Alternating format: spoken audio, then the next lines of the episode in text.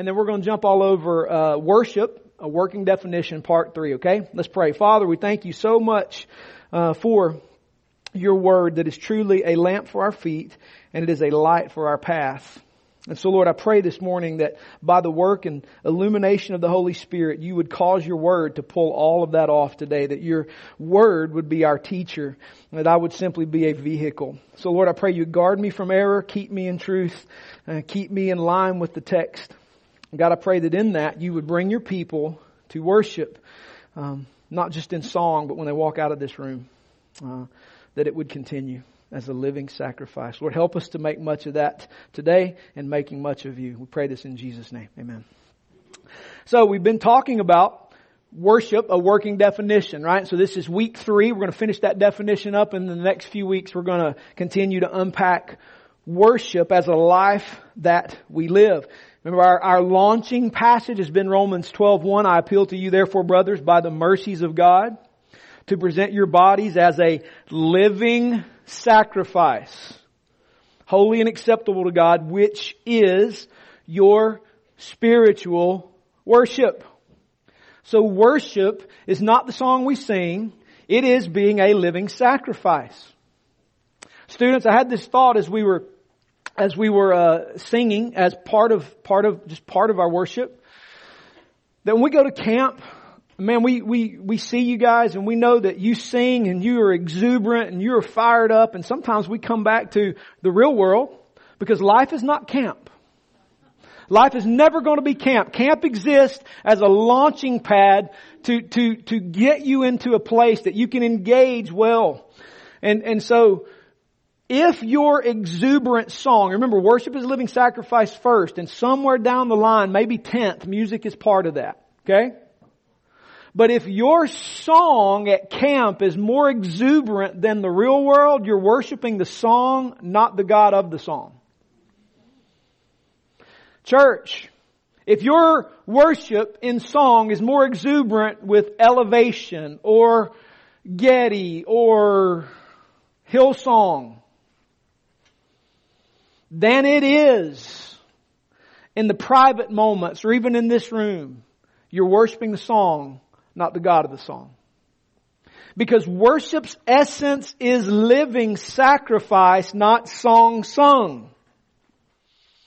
Songs are a part of that, again, down the line, but they are only a component in outflow of a living sacrifice because the sacrifice is alive, right? In other words, all that I am all that I do completely, utterly handed over to God for God's ends. When that is our life, then we come and we will sing songs and regardless of who wrote them or their style, your exuberance can be what it needs to be because your worship is predicated on the style. It's on the God who made the style. Right? And so therefore, worship is a living sacrifice, right? So let's go back to our working definition. You can do the hand motions with me if you like. If not, the rest of you, well, God bless you. But it will help you remember the definition. And so, uh, worship is communion with God, which believers by grace, if you're a man, you can handle the spirit fingers. Suck it up, buttercup. By grace, center their mind's attention and their heart's affection on the Lord, humbly glorifying God in response to the revelation of His glory and His Word. Alright? Worship is communion with God in which believers by grace center their mind's attention, their heart's affection on the Lord, humbly, and here's where we'll camp out today, glorifying God, and then in response to the revelation of His glory and His Word. So, Worship as a living sacrifice looks like glorifying God. And since worship is first and foremost being a living sacrifice, I ask this question, how are we to glorify God? Glorify God, because glorifying God, the Bible uses this language. How are we to glorify God as a living sacrifice? Let's notice I'm not asking how do we glorify God in our songs. That's down the line. We will get to that. But how do we glorify God as a living sacrifice? Well, the Bible gives us three distinct ways. And, and you will find these as you mine out your Bible. As you read the text of scripture, you will find that God speaks of being glorified in three distinct ways. And you're going to find these very familiar. If you've been around Three Rivers very long, you'll begin to recognize that there three distinct ways that we speak about this, and it won't surprise you. Number one way is vertical. Man to God. Man to God. The second way we glorify God as living sacrifice is horizontally, inwardly, man to man. And then the third way the Bible speaks about us glorifying God as a living sacrifice is horizontally outward, man to man. How do we say that? We say up, in, and out. We talk about our vision. Our vision is for God's glory, disciple the nations, because that's the vision Jesus gave us. Okay? So the end for which we exist is God's glory in discipling the nations. Well, what's the mission? How are we going to get there? Well, by being and producing radical followers of Jesus. Right? We call that the radical life. And we find that the Bible gives us three relationships, up in and out. This John 15 life of abiding in Christ and Him producing in us by His power, by the powerful gospel, a vertical relationship with God in which we walk with the Lord, we commune with Him. Then He produces fellowship inwardly where we are kin, we are fellow members of the household of God. We're brothers and sisters and we walk with one another and we love one another and we care for one another. And the Bible speaks to that glorifying God. And you'll see that in just a moment. And then outwardly, right? Man to man, we are to glorify God among the nations that they may know and worship Jesus. And so the Bible gives us these three ways that as a living sacrifice we glorify God. So let's start with up. How do we glorify God in this up, this vertical relationship as a living sacrifice. Oodles of passages, by the way. No way we could cover all of them in, in our time today. So I picked Psalm 22, 23. Psalm 22, 23. And here's what it says. You who fear the Lord, praise Him. And by the way, all through the Psalms, when it says sing to the Lord or praise the Lord, they're not suggestions in the grammar in which it is written, they are commands. Okay? So, you who fear the Lord, praise Him. It's not optional. All you offspring of Jacob, glorify Him. Stand in awe of Him, all you offspring of Israel. Hebrew poetry rhymes not phonetically, but in thought. Okay? So, when you read like the Psalms and the Proverbs and it appears to say the same thing, but just a different way, that's how Hebrew poetry rhymes. Like when we rhyme, we think, we think Sam I, Sam I am green eggs and ham, right? We think Dr. Seuss. We think phonics. Well, when the Hebrews wrote poetry, the way they rhyme is they rhyme in thought. So it'll be a parallel thought. In this psalm, it gives us some parallel thought. You fear the Lord, praise Him. All you offspring of Jacob, glorify Him. What's the parallel thoughts? Praise and glorify. So those of you who know the Lord, who fear Him, who walk with Him, praise Him. All you, and then he gives a, a clarifying statement, all of you offspring of Jacob in Christ, who's that? Us, right? All of you offspring of Jacob, those of you who are the faith of Abraham, those of you who are the real Israel, glorify Him. Well, how do we do that? Well, He gives us some more qualifiers in parallel statements. Stand in awe of Him. So to glorify God and to praise Him as a living sacrifice looks like being in awe. Wow. Standing in awe. This word glorify is a beautiful word because it means literally straight out of its definition is to make heavy or to be heavy or to honor. Show him to be weighty. Show him to be heavy. Honor him rightly. And we think, we hear that and we think, geez, how, do you show God's heavy? Is God overweight? Like is he, how is God heavy? How is God weighty? Here's an illustration to help you understand that. If we were going to talk about swimming pool design, all right? Let me ask you a question. We're going to bring two people up here. Christian Esme, Right? And Mitchell Jolly. And we're going to discuss pool design and construction. Whose word is going to be more weighty? Whose thoughts are you going to give more weight and credence to? Christian. Because I don't know anything about building pools, but he's a master pool builder. Right? And so when he talks about building pools, what are you going to do? You go, I'm going to listen to him. And you're going to show him honor. You're going to defer to him. You're going to take his words as more valuable and more weighty. Why? Because he's the man. Right? And so when the Bible speaks about glorifying God, standing in awe of Him as a living sacrifice, what that looks like for you and for me, it looks like we give Him the weightiness that is due Him. In other words, when God speaks, we listen to God. What God says, we do. Right? Now here's where the rubber meets the road for us. Our culture, in a silent fashion, whispers to us what we are to value and what we are to do. God's Word often speaks something different. How do we glorify God as a living sacrifice? When we do what God said, not what our culture says. Right? And so the evaluation, now this, this could be like 20 other sermons in which we take one way, in which we have a cultural acceptable methodology, and we could contrast it with God's methodology or God's way. That's, we could do multiple sermons on that. And, and so we don't have time for that. What we have to trust will happen now is by you thinking about glorifying God as a living sacrifice by showing that His way is more weighty is you trusting the Holy Spirit to speak to you tomorrow morning, this afternoon, about how to obey Jesus' commands in light of maybe how you're feeling, or in contrast to how you're feeling, or in light of what's coming at you tomorrow, or in maybe contrast to how you feel about that tomorrow.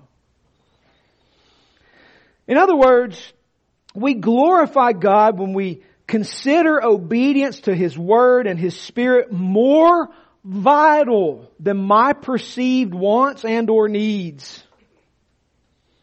As Luther said, my flesh is wont to grumble dreadfully. Because of the curse of the fall, I have a tendency, there's a part of me who wants things contrary to God. right? Pride, arrogance, self-sufficiency, and all manner of things. But when I read the Word, when I read Scripture, and by the silent and sometimes more than silent whispering of the Holy Spirit, His values collide with the values of this fallen thing right here. And I make a decision at that point, do I obey God? And do what Paul said by putting a sword in that and killing that thing that really will kill me? And obey the Lord or do I gladfully and gleefully walk to my spiritual death? Because after all, it feels good. Right? So to glorify God as a living sacrifice looks like obedience to God and His Word and His Spirit. Jesus said it like this in Matthew 6:33, "But seek first the kingdom of God and His righteousness, and He'll take care of all that other stuff." So glorifying God looks a little bit like seeking the rule of Christ over us in every detail of our lives first. That's up. Then what about in? How do we glorify God in the in relationship? How do we pull that off? Well, we glorify God in the in relationship by Romans 15, 1 to 6. I want you to listen carefully. The key here is verse 6. Because you read verse 1 to 5 and we're thinking, um, what does that have to do with glorifying God as a living sacrifice? And then Paul does what Paul's really good at is capping it off with the uh-oh. He says, Romans 15, 1 to 6, we who are strong have an obligation to bear with the failings of the weak and not to please ourselves. If you'd like to write in your Bible, underline not please ourselves. Let each of us please his neighbor for his good, That's a qualifying statement to help you understand what it means to not please yourself. It means please your neighbor for their good. To build him up, underline that. Why? Verse 3. For Christ didn't please himself. So we're imitating Jesus. But as it is written, the reproaches of those who reproached you fell on me. For whatever was written in former days was written for our instruction, that through endurance and through the encouragement of the scriptures we might have hope. And so therefore, may the God of endurance and encouragement grant you to live in such harmony with one another or with each other. Underline that. In accord with Christ Jesus. Right? So did you catch it?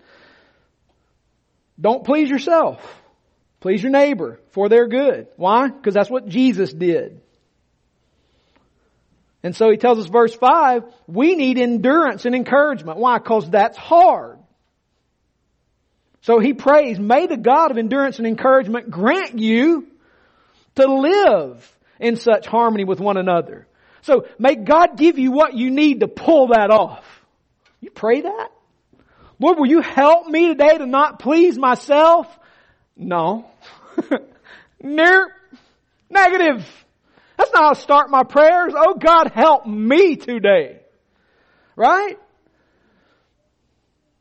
Now here's why. Verse 6. You got, what does that have to do with living sacrifice and worship? Here you go. Verse 6. That, purpose clause, in other words, here's why you need to do that and pray for God to help you. That together you may with one voice, there it is, glorify the God and Father of our Lord Jesus Christ. Wow. So by doing that, we glorify God. We show that God is more weighty. His way is better. His way is right. And so I'm going to do it His way. We glorify God when we bear with one another. We glorify God when we seek to please others, not ourselves. The seeking to please oneself is the chief reason people walk into a worship service with a poopy attitude. They walk in angry and upset because they were in it for them. But if we walk in with an outward glance to the good of others, we're not concerned with what our thing is, and we seek to honor other people. And Paul tells us when we do that together, we glorify God. In other words, that's being a living sacrifice and that's also worship. Let me say this to you guys who sometimes you're on stage and you have to hustle down and get in the back and work radical kids and it's also your Sunday to set up and greet. That's not wasted. That's worship. And for some of you guys who walk in and watch them perform and do nothing, you're not worshiping.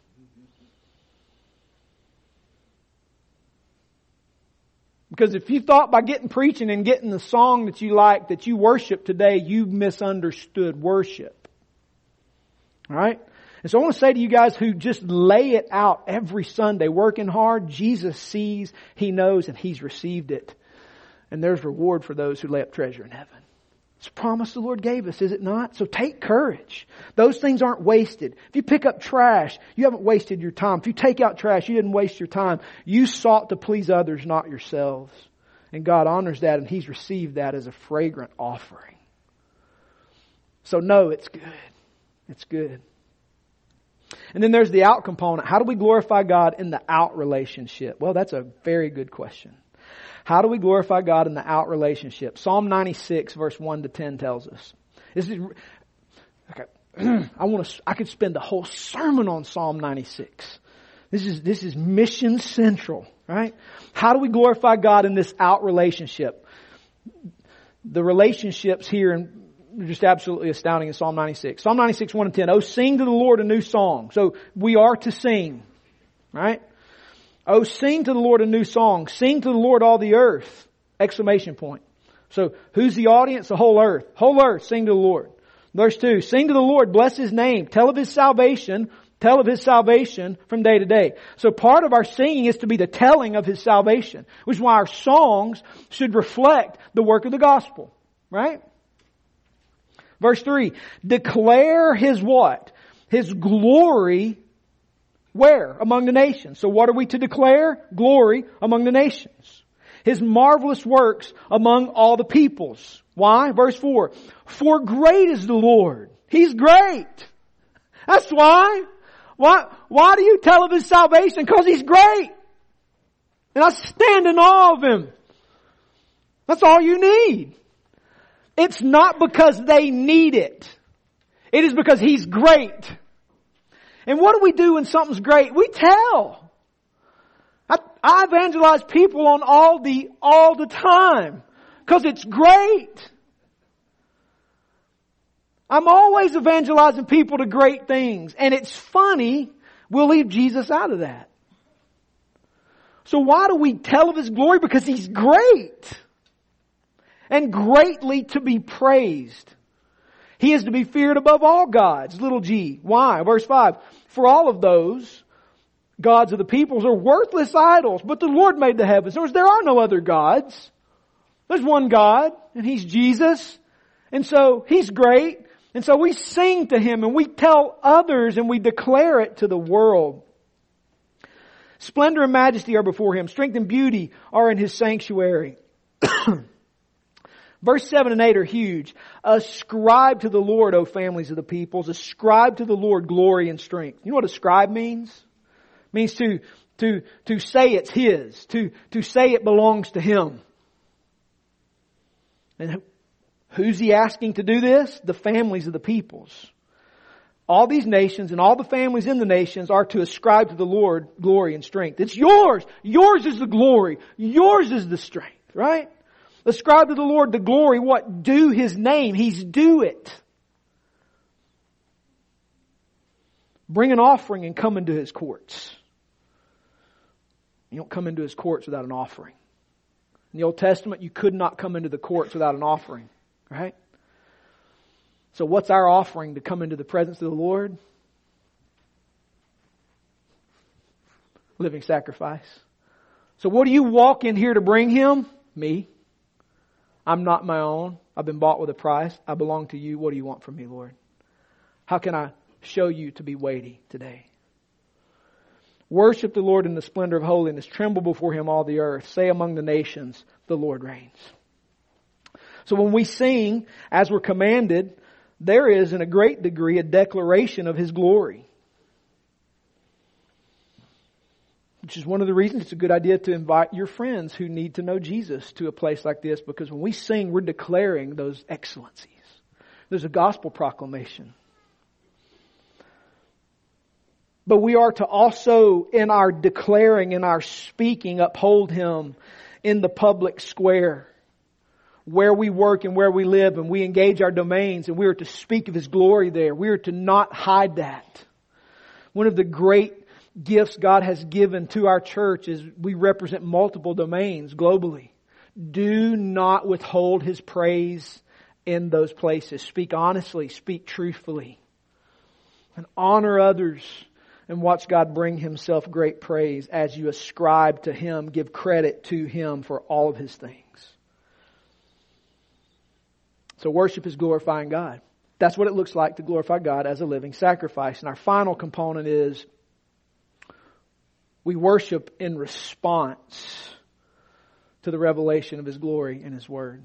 So we worship as a response to God.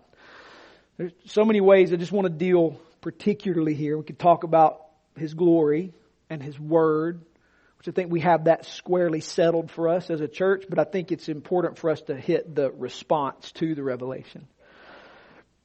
Our worship as a living sacrifice is a response. Do you understand what a response is? Illustration. If you've ever played tennis, somebody hits you the ball, and what do you do? You hit it back, or you're not a good tennis player. In other words, you re- respond, right? If somebody speaks to you, they say good morning, do you ignore them? Yeah, if you're not nice. What do you do? You respond, right? In other words, worship is that response, which means God is the initiator to worship. Which is why it's absolutely essential for you to walk with the Lord daily because He is the one to whom you respond. Now this is beautiful. This is, this is, we got to the text here, but I want you to, listen.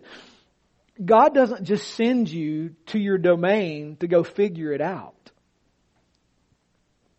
He sends you to your domain to walk with Him and He will speak to you and lead you in the way that is right. He promises that. So when you go to work tomorrow, be sensitive to His leadership and who He brings across your path, but also the job that you have to do. And don't look past the little details as though somehow the God who made the atom skipped over the fact that you got to work on that spreadsheet. And as you engage those little details, listen for His voice. Listen for His leading. Watch His providential ordering of your day. There's no such thing as interruptions God didn't bring.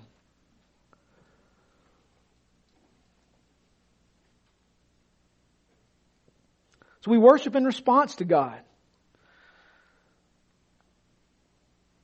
Romans 3, 10 to 11 says, No one is righteous, no, not one. No one understands, no one seeks for God. So there's nobody just offering up praise that God himself didn't elicit.